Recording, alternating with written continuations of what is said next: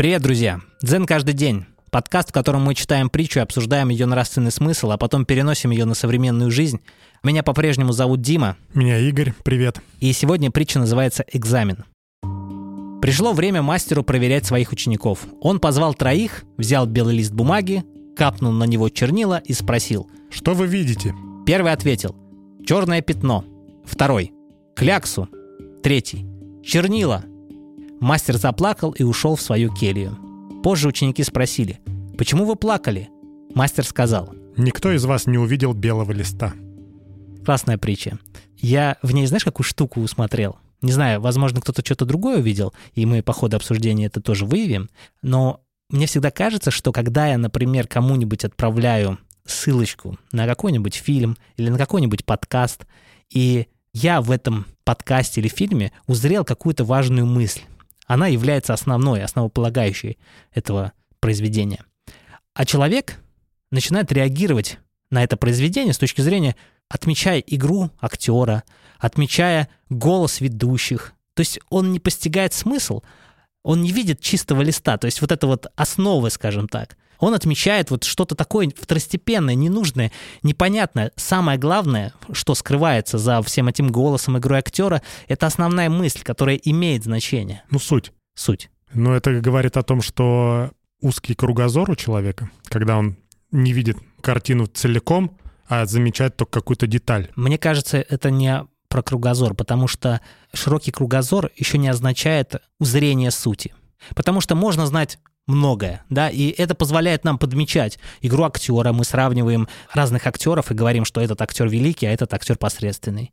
Мы также можем отмечать качество звука, потому что у нас широкий кругозор, мы знаем, как это отличить. Тогда чего не хватает? Не хватает насмотренности.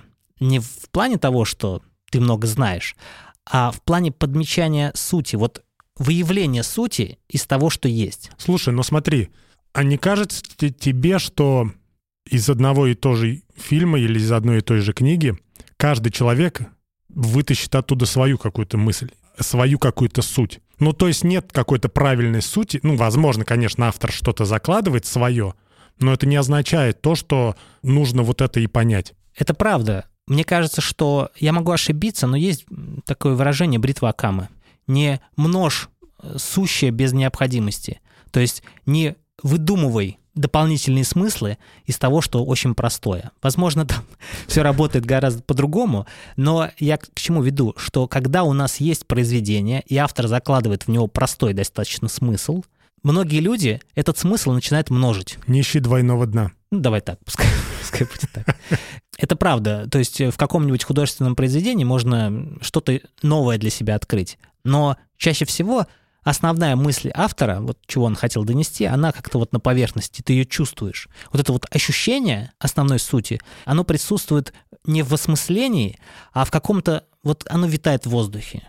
И всегда кажется, что когда ты своему приятелю отправляешь цитату, отправляешь фильм посмотреть, всегда кажется, что вот он сейчас узреет эту суть, и для него это будет как катарсис, он вот как просветление, понимаешь? Тебе кажется, что как классно автор это сказал, и как классно сейчас твой друг это поймет, и как вы вместе обниметесь, да, и возрадуетесь. Я вот все хочу тебе возразить, ты не даешь мне рта открыть. Хорошо. Ну, если человек, ну опять же, почему он должен узреть именно то, что ты узрел в этом? Ну, потому что автор это и передает.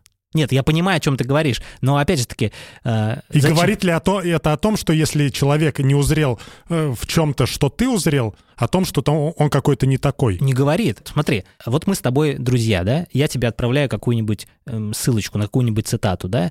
И ты говоришь, а там запятая неправильно поставлена. А, а зачем? А кавычки надо не елочки надо ставить, а не кавычки, понимаешь? Я-то тебе отправил мысль. Ну, это условно, это ну, вот понятно, очень, очень грубо, да?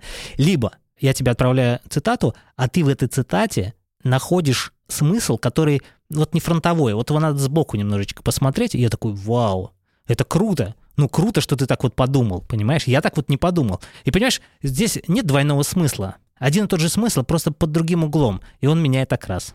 Mm, ну да.